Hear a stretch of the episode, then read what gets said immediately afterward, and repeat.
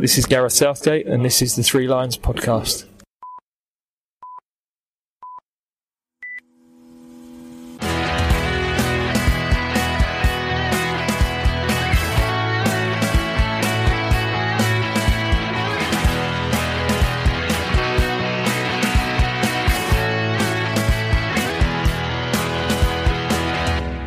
And welcome to the Three Lions podcast. My name is Russell Osborne and this is an independent England football supporters podcast that aims to look at all things England.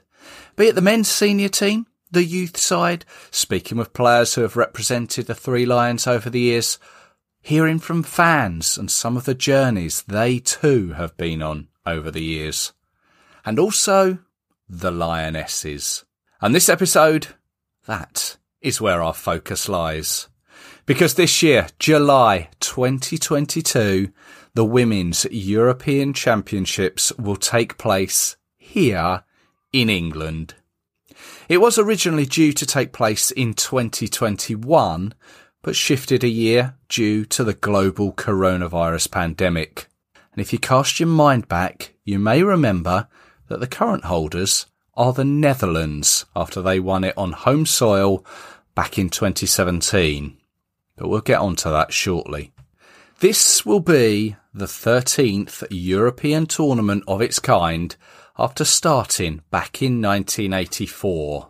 Since 1997, it has been played every four years in the same way the men's competition is.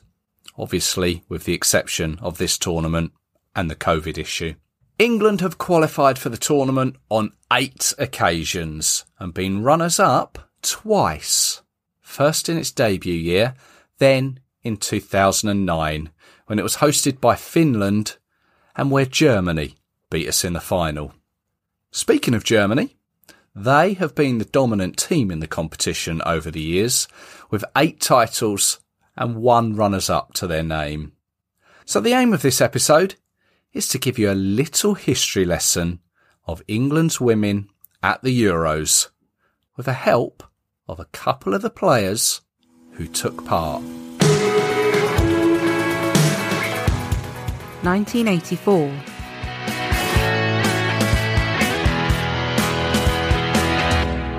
Let's start in the competition's formative year, 1984.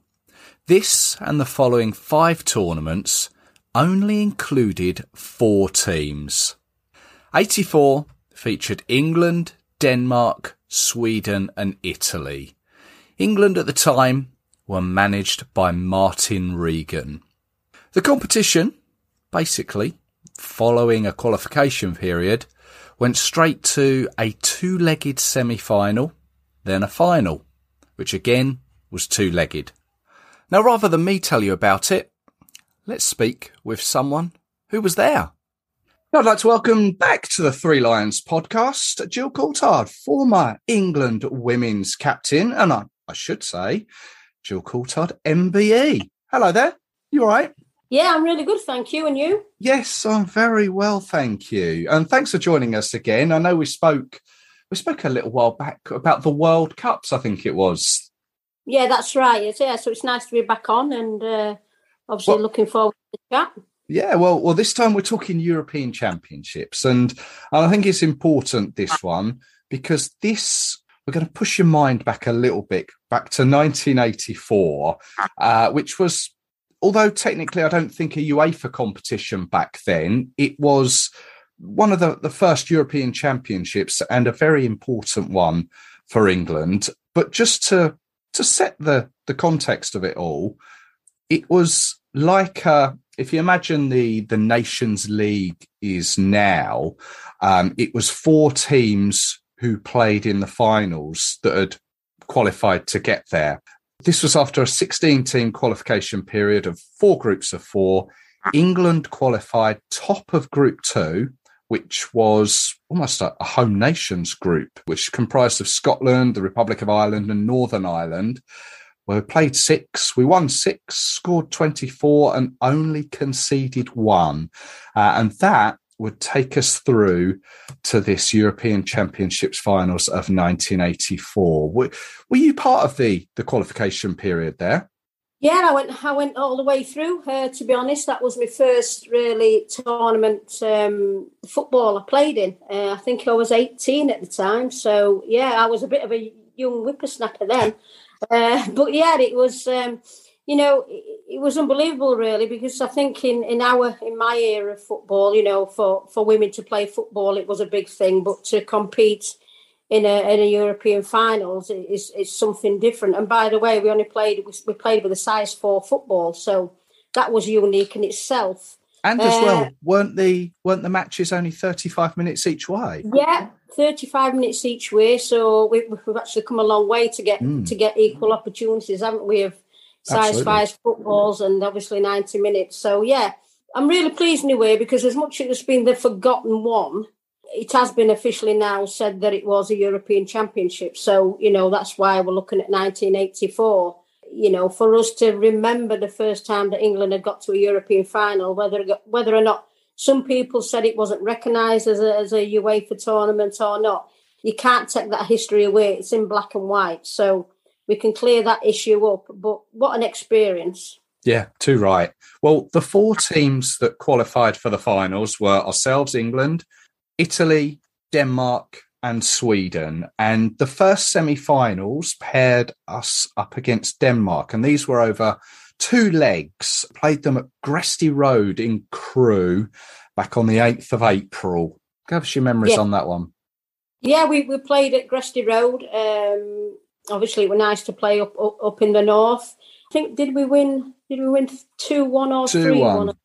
Two yeah, two one. So it's a great a great result to take over there, especially winning on home soil. But under no, no illusions of, of obviously going over to Denmark and getting a result because you know at that time women's football in Scandinavia was really strong. So we were under no illusions. We were just you know fortunate that we got the win, uh, L to get the win, and then uh, obviously we went over there for the return leg.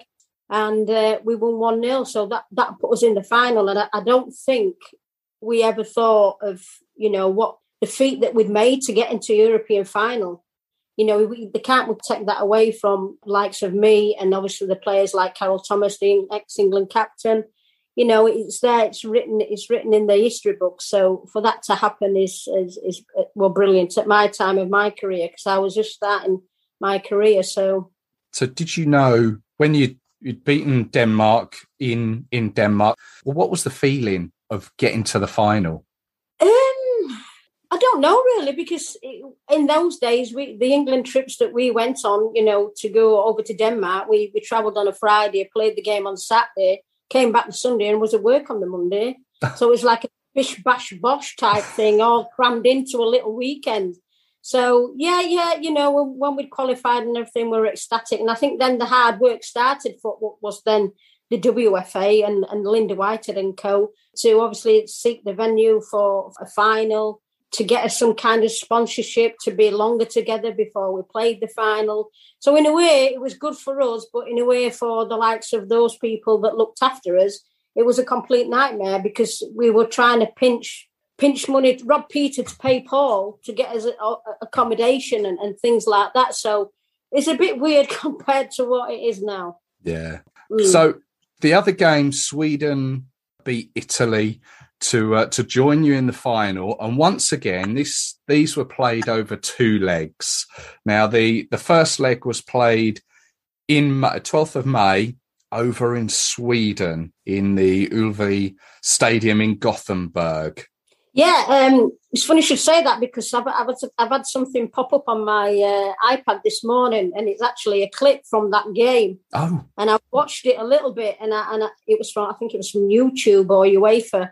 I, I sat and watched it for a little bit, and I just thought, wow, you know, to play in a final for Doncaster Belles in an FA Cup is, is, a mean feat, but to play and represent your country in a in a UEFA final is, is another, really, to be honest. And yeah, we were fortunate over there. You know, um, I think they hit the post twice. Uh, but you know, we're we're a resolute team. We, we're all together as, as players and and things. And I think because of the the background of the WFA that was in, in my time, I think it made us closer together and stronger. Right. So we knew that if we'd, we'd, we'd go back to England and we'd gone and got a goal, we knew that we could, you know, hopefully um, get it back to maybe a draw or maybe go on and win it. And then obviously that that that that's what we had to do. That's right, because over in Sweden, it was Pia Sundhage scored the only goal uh, the game. So Sweden won that one 1 0. So you, although you say you came away knowing what you had to do in the next game, you're obviously unfazed by it, were you? I suppose for, for me as, as, as a person, yes, I was because I was the I was the youngest in the squad. So you know, being 18, you, you don't really fear anything. I don't think it's like any footballer. You know, if they're young enough, they're good enough. So you know, they don't have no fear at that age. So for me, it was just like just playing another match. Whether it was the same for the for the older end, likes of your Liz Deighans, your Carol Thomas, your Lorraine Dobbs, and to name a few. Yeah. Whether it was different for them, I, I don't really know. But I was just, you know, just going to play another football match. Well, that that second leg was played in Luton, played at Luton Town's Kenilworth Road, which was a stadium. It's a it's a tiny little stadium for people that have not been there, not aware of it. Um, it's it's slightly changed since uh, the game back then, but it was a ground that at a time had an artificial pitch, a plastic pitch. But I've got a feeling this one, your game, was certainly not played on a plastic pitch. No, it was like a river. It, I mean, it just looked a cold, wet, damp, horrible day. Yeah, it was. I mean, it, I think we met up on the Friday, the Friday evening. We don't forget again, we played on the Sunday. Um, so we only had really the evening and the Saturday to, to prepare for the game. And um, it never stopped raining. And it was probably in the balance of whether or not the game would be played. And then obviously then there was a problem as well. Will we have to play it the next day? That caused problems then for people who had to go back to work and would they get paid and one thing and another, and anyway, eventually went on, uh, went ahead, and well, it, it, it, probably helped us because you know we're used to playing on pitches like that in in in the grounds and the the pitches that we played on, so so it helped us a little bit. It obviously restricted the Swedes, um, and then we got the uh, the goal that gave us uh, a one one, and obviously it went to uh, to penalties. That's right. It so, was Linda Curl got the the goal there. Yeah. To take it to one all. Now, under normal circumstances, the game had ended one one on aggregate.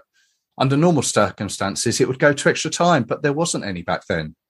No, it was straight penalties. Again, again, rules totally different to to what what it is now. And you know, in a way, I, I think all players on the field that day were glad that it never did because the amount, obviously, I don't think you could find a blade of grass. It was that bad. Um, it wasn't a great advert for for us as a as a nation to to have the final and play. Uh, it, no, obviously, it wasn't their fault. Obviously, the ground, but um, you know the weather didn't help. So it wanted a great spectacle of trying to play football. As a case of can you get the ball forward as quick as you can, missing out the the midfield and get it into final third. So so yeah, yeah, and then it, obviously we went down to the to the penalty shootout. What was your feelings with a penalty shootout? Well, we... it's, it's, a lottery, you know. You you can't if players step up and they want to take a penalty, let them take it. If players don't want to do it, then that's fine. But obviously, we we had to name five players, so um, you know those five players. We said, you know, if people missed, it wasn't you know, we've had a fantastic run. We've reached a final, so there was no no hardship on those. And I, th- I think it takes a lot to step up to take a penalty. To be honest. Right. Were you keen to? I know you didn't take a penalty, but did you consider yourself capable of taking? Yeah, yeah because I think I was a fifth one. I'm not so sure because I think we missed, didn't we? So it didn't get to the fifth person. I don't think. I can't remember. I'm just looking. We we lost four three um, no, five five England players took the penalties. There was Curl, Gallimore, Bampton, Hanson, Davis. Curl yeah. and Hanson yeah. missed theirs. I think, I think I was the sixth one that if it went that way. So but you know, it, it's you know, there was no there was no untoward or anything. We we enjoyed the night, what we could enjoy, and then we were back to work on the Monday, so you couldn't even reflect on what you'd done. oh, amazing times! Yeah, yeah, yeah. Weird, weird. Now, when you look now of how much preparation there is going into an international tournament and how many days. I mean, when we went to the World Cup in '95, I think there was only two days between each game when you look now, it's, it's totally changed again. I think it's four days between each game. Yeah. Yeah, with, yeah. With so, a considerable more amount of teams as well. Yeah, that's right. So, you know, what, what we did was no mean feat. And under the circumstances of obviously sponsorship and, you know, the WFA not having a lot of uh, money and likes of your Pat Gregory's and your Linda Whitehead, your June Jacobs, who, who were the main three in the, in the, in the group that, uh, you know, for and tooth to provide or get us anything that she could get on and you know and even to get a kit you know begging to go to sponsors you know to get a kit for the for the final it was uh, it was you know it was it was great times even though i look back now and think wow what are your your thoughts looking ahead now with obviously the the european championships once again being held in england sarina Wiegman's now in charge of the the Lionesses. How how do you feel about the the tournament this year for England's chances? Think to be honest, you know, I think this is the second time now we've held the tournament, and you know, we learn we learn from from each time you you you host one, and the good thing is is that you know the WSL is doing fantastic. It's it's obviously bringing quality players into the league. Our players are, uh, are learning from the overseas players, which sometimes it, it, it, does grate me to say that you know I'd like to have a bit of a restriction on those players coming in because I think it will at some point. You know, all the young players that are coming in, they want to play football, and mm. you know, it's it, it's maybe having a bit of a, a bit of a um, effect on our national team. And you know, at the end of the day, I think all the money now that we've got, we've got the St George's Park facility, and you've got everything that the players need. They don't want for anything you know, there's no excuses now. We we, we should be able to go on and, and hopefully this year we, we go that step further and and pick that silverware up because you know it's it's been a long time coming. You know, like I say, from from 1984 all the way now to, to, to this year, it's it's a long time coming, and there's lots of those players now in, in in the squad that you know this might be the last opportunity for them to to get their hands on on on you know some uh, some silverware. Whether you know, well, let's hope so. It's the winners' medal. Let's hope so. It'd be a great way to uh, to round mm. off the summer with a uh, mm. European Championships win on home soil. Jill, thank you very much for for taking the time to chat to us and, and just reminiscing about 1984. Cheers, Russell. Thank you. My thanks go to Jill there. Penalties. When you think of England and penalties, you immediately think of the men at Italia 90, Euro 96, France 98. But the girls, well, they were there first. And despite the result not going our way, that first tournament, as Jill said, was highly important and mustn't be forgotten. 1987, Norway.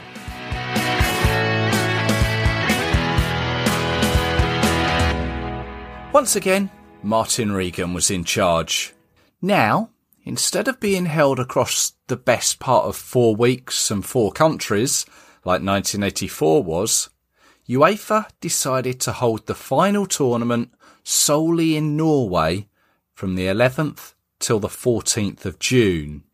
This time, it was a straight semi-final, final, and third and fourth place. To get there, again, there were 16 teams across four groups. England again topping the Great Britain and Ireland group, again winning six out of six. This time scoring 34 and conceding two. Uh, this included a 10-0 victory over Northern Ireland. In the semi-final, England were drawn against Sweden, who, as we've just spoken with Jill Coultard about, had beaten them in the final two years previous. Sweden took the honours again and made their way to the final, winning 3-2 in extra time, which extra time had been added this year. Jackie Sherrard and Kerry Davis had scored, putting England 2 1 up at half time, but it wasn't to be. It would be Italy in the third and fourth place two days later. Kerry Davis again scoring early in the fourth minute from the spot, only for Italy to score either side of half time to record a 2 1 victory. The result meant that England would finish fourth. Sweden, though, they would go on to lose the final against the hosts, Norway. 1989, West Germany.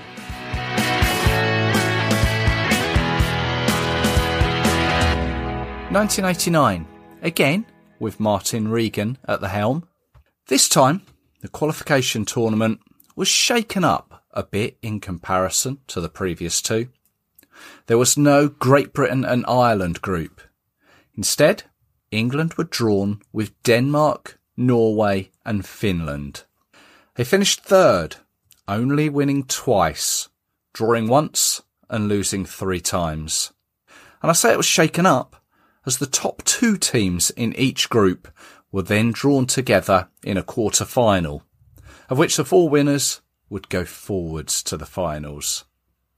Those finalists would be West Germany, Italy, Sweden and Norway. This was where West Germany, or Germany's domination of the tournament would begin, beating Norway in the final. 1991, Denmark.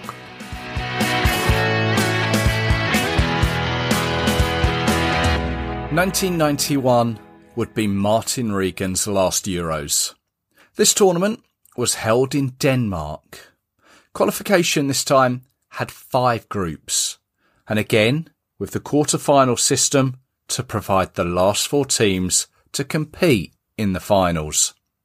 England were drawn in with Norway, who included in one of their meetings a certain Hege Riise, who would go on to manage England in a caretaker capacity.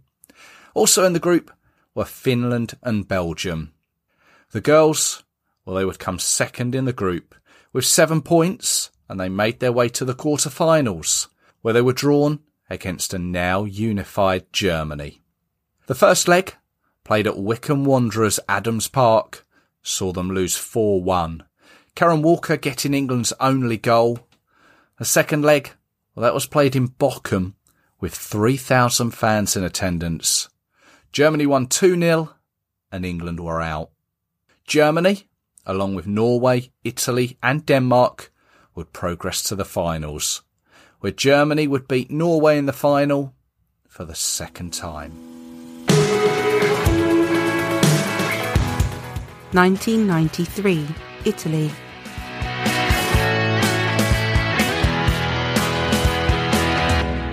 Once again, qualification was changed with now 23 nations looking to qualify.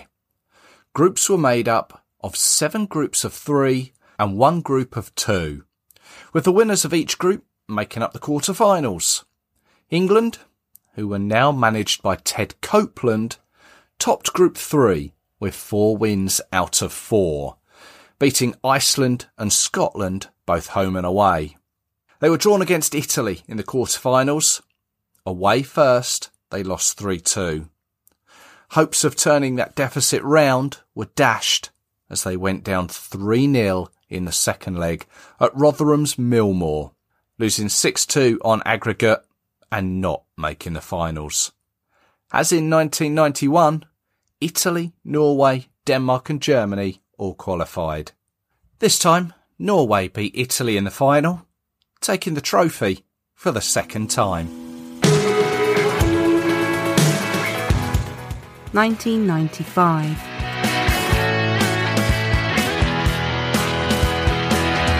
Twenty-nine teams now contested the qualifying. The competition was getting bigger. Wales had also now entered. England, again under Ted Copeland, were in Group 7 alongside Spain, Belgium and Slovenia. They topped the group with four wins and two draws.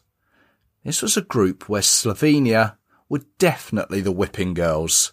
England beating them home and away 10 0 on both occasions. Spain would beat them 17 0. Overall, they conceded 60 goals, unsurprisingly finishing bottom of the group, and sadly not scoring once. England made their way to the quarter-finals, meeting Iceland, winning 2-1 in Reykjavik and 2-1 at Brighton's old Goldstone ground. They had finally made it to the final four for the first time since 1987, along with Germany, Norway and Sweden. They all went to the finals, which like the original format, the semi-finals were played home and away. Whilst it was a 1995 finals tournament, England's first game was played in December of 1994. And despite taking the lead, they lost 4-1 at home to Germany at Watford's Vicarage Road. The second leg, played in February the following year, away in Bochum, again taking the lead, although they would lose 2-1. Karen Farley getting England's goals in both legs. Germany, well, they would meet Sweden in the final, beating them 3-2 to take their third title. 1997 Norway and Sweden. 1997. Again, another change. The finals would be an eight team, two group format held between Norway and Sweden. Qualifying, well, that was also another complicated matter. The first placed of the group stage qualified directly, and the second placed and the third placed teams played in two playoff matches for the four other berths. England, in Group 3, finished in second place, a point behind Italy, with four wins, one draw, and one defeat. And it meant that they went into the playoffs where they were drawn against Spain. They lost 2 1 in the first leg, then drew 1 all at Prenton Park, meaning they wouldn't make the finals. And it was the finals that Germany, once again, would eventually win. 2001 Germany.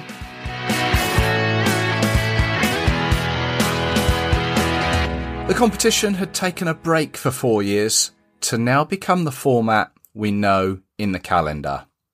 Hosted by Germany again, but England were now led by Hope Powell, the first female to hold that position. Qualification was assured after finishing second in Group 2 behind Norway, with three wins, a draw, and two defeats, which included an 8 0 loss to the Norwegians. Finishing second meant that the only route to the finals was via the playoffs. Late October in 2000, England played Ukraine in a two-legged playoff. Kelly Smith and Karen Walker scored in a 2-1 away win before winning 2-0 almost a month later at Leyton Orient's Brisbane Road. Sue Smith and Rachel Yankey with the goals in a 4-1 aggregate win. England were back in the finals the following year. However, it was all a bit of a disaster as they were drawn in Group 1 with Germany, Sweden and Russia. They finished bottom, losing to both Sweden and Germany and drawing with Russia and only scoring once in the three games.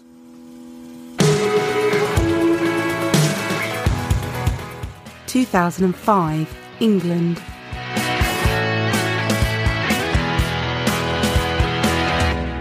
Four years on from the disaster in Germany, the tournament was now to be held in England for the first time so no qualification was required. With Hope Powell still in charge, England were drawn in an all Nordic group alongside Sweden, Finland and Denmark. Norway, well they would be in Group B alongside Germany Italy, and France. The tournament was very much Northern England based, with five stadiums being used. Bloomfield Road, Blackpool, the City of Manchester Stadium, Deepdale in Preston, the Halliwell Stadium in Warrington, and the final being played at Blackburn Rovers Ewood Park. England won their first game in front of 29,000 fans against Finland, winning 3-2. Karen Carney scoring an injury time winner. However, it didn't get any better than that, as they would go on to lose to Denmark and Sweden and finish bottom of the group. Once again, Germany would go on to win the final, again beating Norway. And here to tell us some more about that time is goalkeeper from the England squad, Joe Fletcher. So we're on to 2005. We welcomed the European Championships to England. Uh, so there's no qualification required this time around. Um, I'd like to welcome to the Three Lions podcast goalkeeper from that squad, Joe Fletcher. Hi, Russell. How you doing? I'm very well, thank you. Yourself? Yeah, good, thank you. Welcome along to the the Three Lions podcast. It was um, just looking to get a uh, sort of a, a, feel for what it was like back then when the uh, when the Euros came to England for the England women's side. What what do you remember back then? Yeah, it was good. I mean, we had a fab run up to the tournament. We were in amazing form, really. So it's quite exciting for us that that it was coming to England and to the northwest as well, because I was from the obviously from the northwest. So they were all sort of local grounds to me and a few of the other players. So yeah, it was super exciting, and obviously we hadn't qualified for for sort of some previous ones, and uh, and so because it was in our country, we didn't have to qualify. So so it was quite nice and exciting to to take part in it. Do you remember what the sort of the feeling was like four years previous? Because it it wasn't a uh, a happy time really back then because uh, the, it, the tournament had been played in Germany and and England hadn't done particularly well, had they? No, and I, it was kind of so I went to America on a soccer scholarship. I kind of followed Rachel Brown out there. So I, though I'd been in like the under 18 squad and sort of the fringes of the senior squads, I was away sort of that whole period. So I kind of missed, uh, I missed sort of that element of it. But I know when I kind of came back into the squad after I'd come back, there was that little bit of pressure to uh, to perform well because we had done so badly in previous tournaments and like I said, and we'd done so well in sort of the run up to it as well. Yeah, the run up, um, you were quite consistent in in playing there. We played Italy, where where you made your debut at the the National Hockey Stadium in Milton Keynes, of all places. Um, I, I, know. Do you know what? I didn't I didn't know I was going to start that game at the time, and um, and you obviously go to the training camps, and you know you have three, four, five days before the sort of game, uh, which I think was on this was it on the Saturday or was it no it was a midweek wasn't it it was a night game right and uh, and so you kind of get a sort of feel and and you you know getting towards the game you'd play starters against non-starters and I was kind of thinking oh this is a bit weird. Like why am I why am I with the starters? And you know and then eventually it kind of every time you sort of getting picked with the starters I was thinking oh I think I might be playing this oh, one. wow. Um so yeah so it was it was really odd. And then um we obviously won 4-1 in that game and I think um Emily Westwood made her debut. I think Karen Carney might have done as well. Yes. Um, so there was um, there was a little cluster of us, and uh, and then yeah, kind of never le- lost my place in the team. And I seemed to play. I seemed to be playing better for England than I was for my club. So I was kind of like thriving um, in that sort of environment. So yeah, it was amazing. I remember the debut quite quite well. Your your club side was Birmingham City ladies at the time, and, and many of mm. the players from that were playing alongside you. There was Alex Scott, Rachel Yankey, as you've mentioned, Karen Carney, Eni Aluko as well.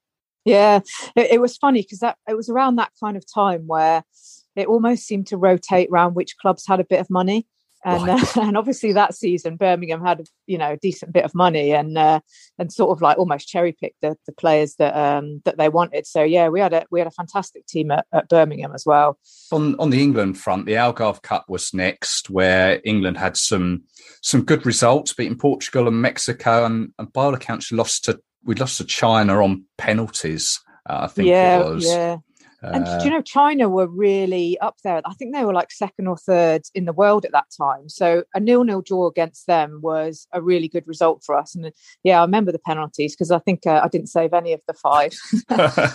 you got close to them, I'm sure. Yeah, yeah, exactly. Scotland and Norway were up next before the the Euros, and and you got player of the match by all accounts against Norway. Yeah, yeah, I remember that quite well. In fact, I'm looking at my uh, my player of the match champagne is uh, is on my shelf. It's been ah. drunk, but um, I was going to say, I, do I, they get drunk? These um, magnums? Yeah, do you know what? I, I would saved it. I didn't drink it on the evening of the game, and and do you know what the funny thing was as well? I was desperate to um, swap goalkeeper shirts with uh, with the number one from Norway, and her name escapes me at the moment because she was a bit of a legend at the time, and because oh. I'd got player of the match, I was like whisked off to do all the interviews and stuff. So I never uh, I never managed to do it. Oh, uh, but no, um, weirdly, I uh, I I went to um, I went to the military academy at Sandhurst not long after the Euros actually, and uh, we uh, we opened the bottle of champagne one night uh, after we'd come back from exercise with my platoon. So, so, that was quite nice. Oh wow, great stuff! You were in the squad, and mm. what you you'd obviously played your um, what's that six games prior to that, so you must have felt right. I'm, I've got a real good chance of starting because Rachel Brown yeah. was your your opposition, wasn't she? yeah, she was. Term. Yeah yeah, I was pretty confident that I was um, going to. I mean, I didn't really feel like there was any way they could leave me out because I played so well. Um, and obviously, we hadn't lost any games in that run up. So, yeah, going into it, I was I was pretty happy that I was going to play, and I think I was given, obviously given the number one squad number as well. So, so yeah, um, yeah, I, I would have been surprised. I probably would have been a bit upset if I hadn't played. so, the first game of the Euros uh, was Finland um, and it was hmm. played up at um, the city, or what was then known as the uh, the City of Manchester Stadium. And uh, England got off to a, uh, a great start, winning three two in front of a it was a real bumper crowd, twenty nine thousand there. Yeah, yeah, it was it was really good, you know, for our first game to have that size of crowd. And uh, and I think I think we entertained the fans maybe a little bit too much for our own liking because uh, we probably should have beaten Finland by a little bit more. But um, I don't think I didn't have the best game, and I think Karen Carney kind of saved the day for us with a bit of a last minute winner.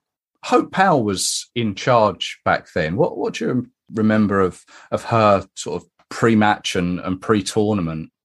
Um, not like massive amounts. When it, before I went to the US, Ted Copeland was in charge, so I kind of, you know, sort of initially been in the squads under him, and then obviously when I came back, Hope was was there. I mean, she's uh she's quite relaxed. She you know there's no kind of like alex ferguson sort of treatment or anything like that. She's quite a what's the word? She kind of thinks about what she's going to say before she says it so she's sort of quite gathered and you know uh kind of quite tactical i guess i would say.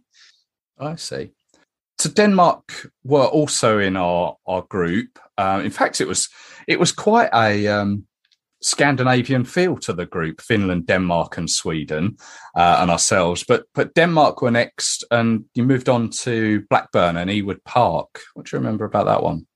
Yeah, it's really disappointing game. I mean, we we obviously would have been expecting to pick up another three points um, in that game, especially with with Sweden being the final game in our group because they were definitely the the sort of tougher opponents, and they were a real powerhouse in the world at that time as well. I mean, they were like you know in the top three or four uh, ranked teams um, worldwide.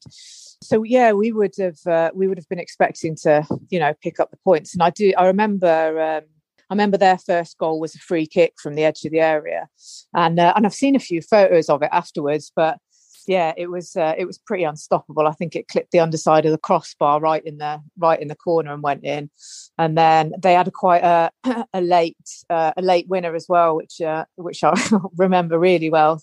It was a cross and a header, and uh, again pretty pretty unstoppable. So um, I think I played much better in that in that one than the than the Finland one but yeah, it was it was really disappointing. And then we were really up against it uh, going into needing to pick up points against Sweden in the final group game.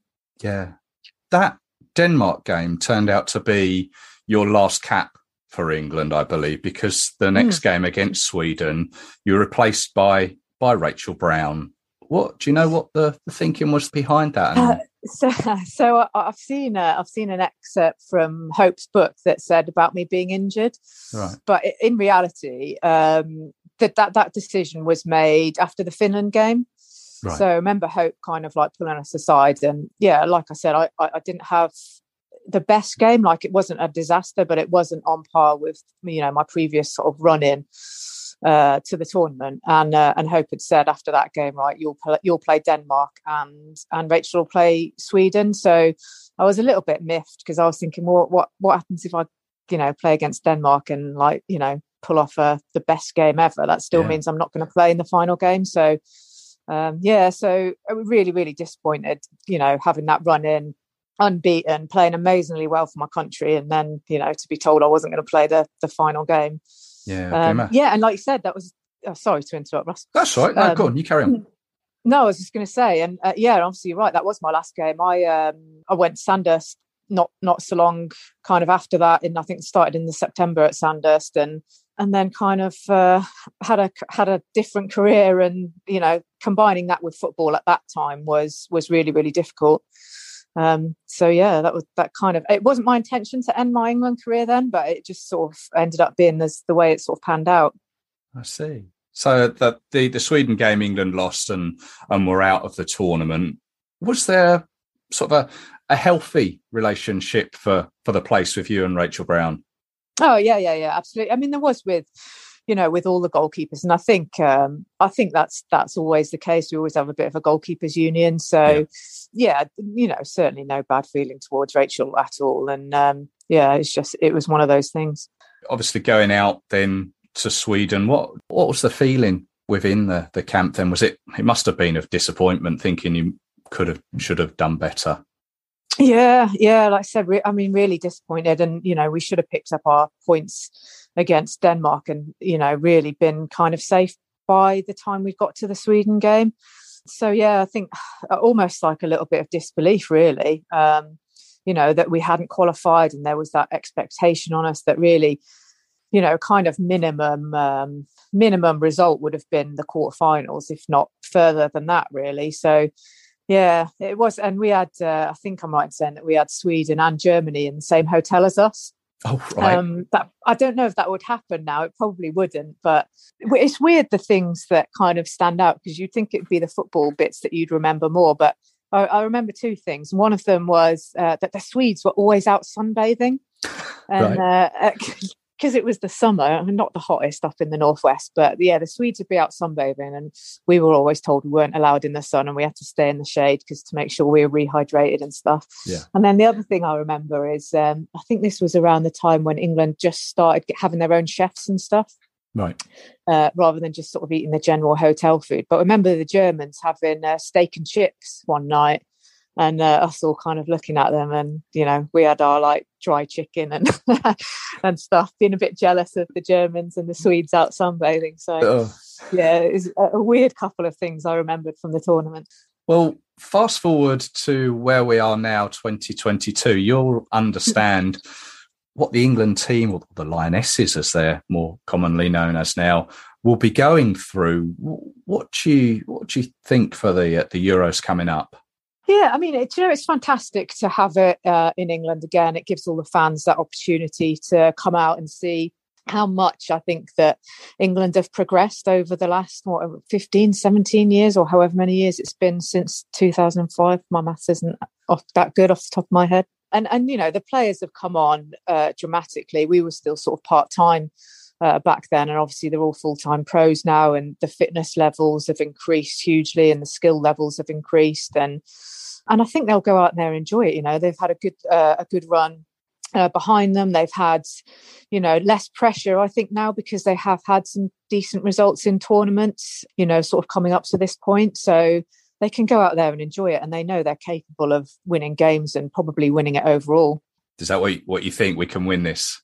Uh, do you know what? I think in tournaments you've always got that that chance, and I think the the gap between the top top teams and the teams a little bit further down isn't as much as it used to be. Like going back to 2005, like if you beat the US, that would have been like you know something historic. Yeah. But now you expect to go into the game against the US and like stand your own and you know have as much just as much chance of winning those games as as they do. So yeah, European wise, uh, I think England will think they can beat anyone on their day.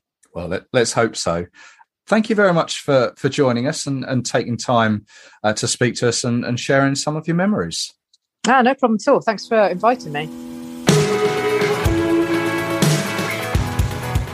2009, Finland.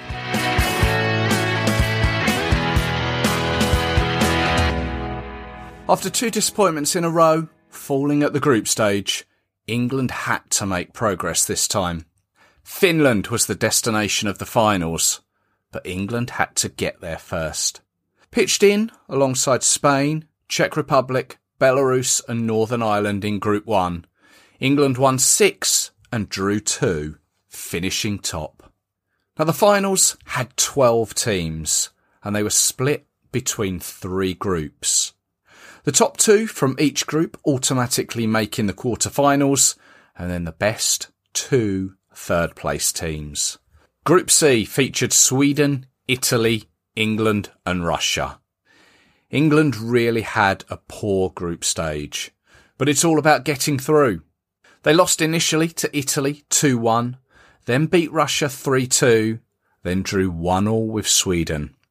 They finished in third place. They had to hope they would be one of the best third place sides. With four points registered, goals scored five, goals conceded five, they were the best third place team. Norway went through also with four points. Denmark would miss out. The knockout stage, the quarterfinals, England were drawn against hosts Finland, who had won their group in front of some bumper crowds.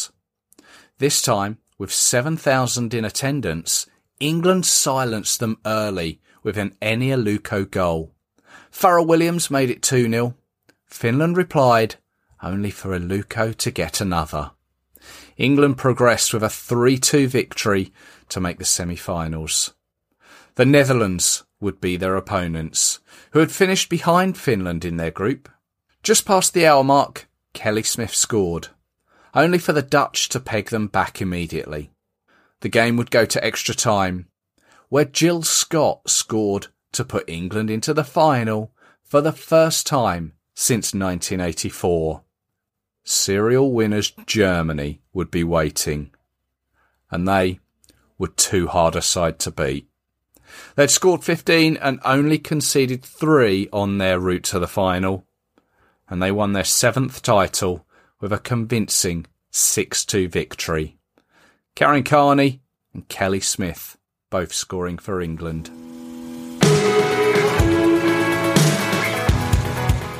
Twenty thirteen, Sweden.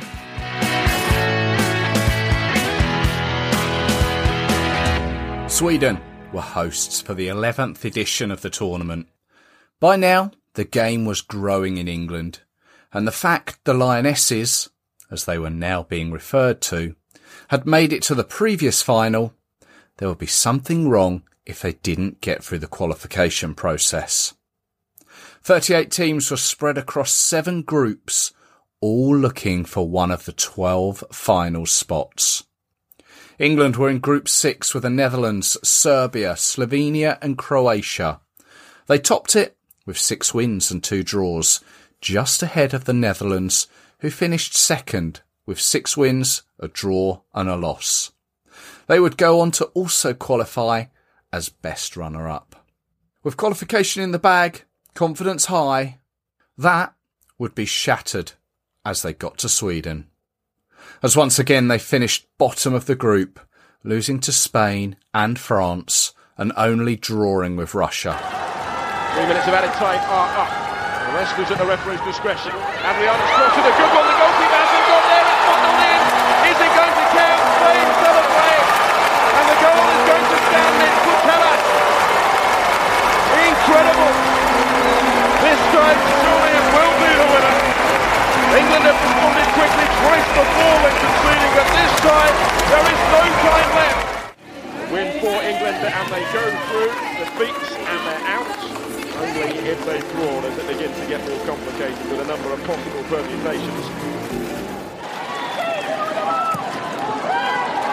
Towards Renard, three. Wendie Renard does it again.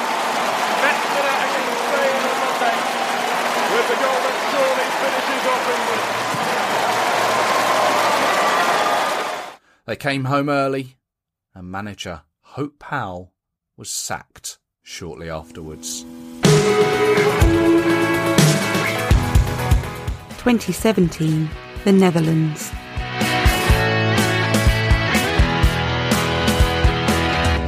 The last Women's European Championships was held well in advance of the pandemic.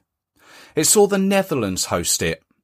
This ahead of interest from the likes of Scotland, Austria, France, Israel, Poland and Switzerland.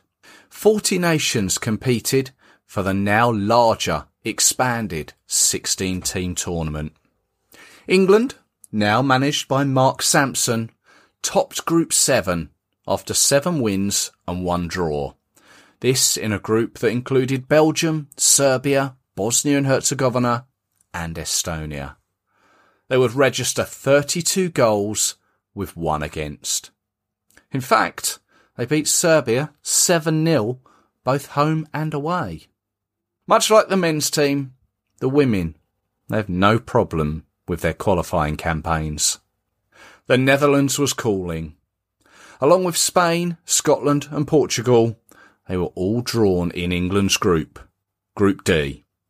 And it would be the first time England had met Scotland in a Euros tournament, or indeed any international tournament. Although that would change as they met again at the 2019 World Cup. This first meeting would see England run out 6-0 winners, and in doing so, made history as no one had won by a margin of six in the women's competition before. Jodie Taylor scored a 43 minute hat trick as she went on to claim the top goalscorer award in the competition. Amazingly, she hadn't played any part in qualifying. Ellen White, Jordan Nobbs and Toni Duggan would get the other three goals. There were victories over Spain and Portugal as England topped their tournament group for the first time. And it's a wonderful finish. And it's England who take the lead. Just 90 seconds played and beautifully finished by Fran Kirby. Plenty of blue shirts forward in this attack. Lovely ball through. Jodie Taylor to seal it. And surely that is that. It is Jodie Taylor again. The full time whistle goes. It's the first time England have won their opening two matches in a major tournament. They've beaten Spain 2 0. To Morais, the Portuguese goalkeeper. Oh, it's a terrible mistake. It's given to Toni Duggan, and England have the lead. Just six minutes played. And on her 50th appearance for England, she scores her 17th goal. Ball over the top, trying to bulldoze her way through, which she does, and England retake the lead. Just two and a half minutes into the second half, and it's Nikita Parris who scored it. It's finished 2 1. France were next in the quarter-finals. Another Jodie Taylor goal, the only one of the game, saw England make the semi-finals and a meeting with hosts, the Netherlands, who were managed by a certain Sarina Wiegman.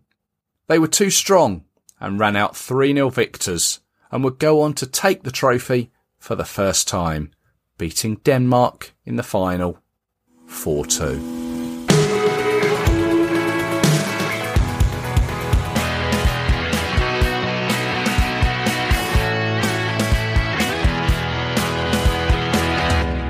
So England's history at the Euros is now up to date. It's been a bit of a mishmash over the years. Failed qualification, falling at the first group hurdle, eliminated at the semi-finals, or being losing finalists. Perhaps this time will be their year. Whilst it hasn't seemed to help in the past, perhaps home advantage will now play its part. Back on the 3rd of December 2018, England were announced as hosting the tournament, so qualification for it hasn't been necessary. But even with the COVID disruption, they have managed to play a fair amount of matches in the lead up to it. Mainly helped by the World Cup qualifying matches and the home based Arnold Clark Cup. And winning that could turn out to be the perfect tonic. Many thanks for tuning in. I hope you've enjoyed it. Again, Thank you to both Gill Coultard and Joe Fletcher for their memories. Don't forget the podcast can be found on all the usual social media channels Twitter, Facebook, Instagram, and also YouTube. Why not tell your friends? Spread the word. Hopefully, I'll be able to put together an episode that celebrates a win for our Lionesses come Sunday, the 31st of July. Until then, take care. Cheers.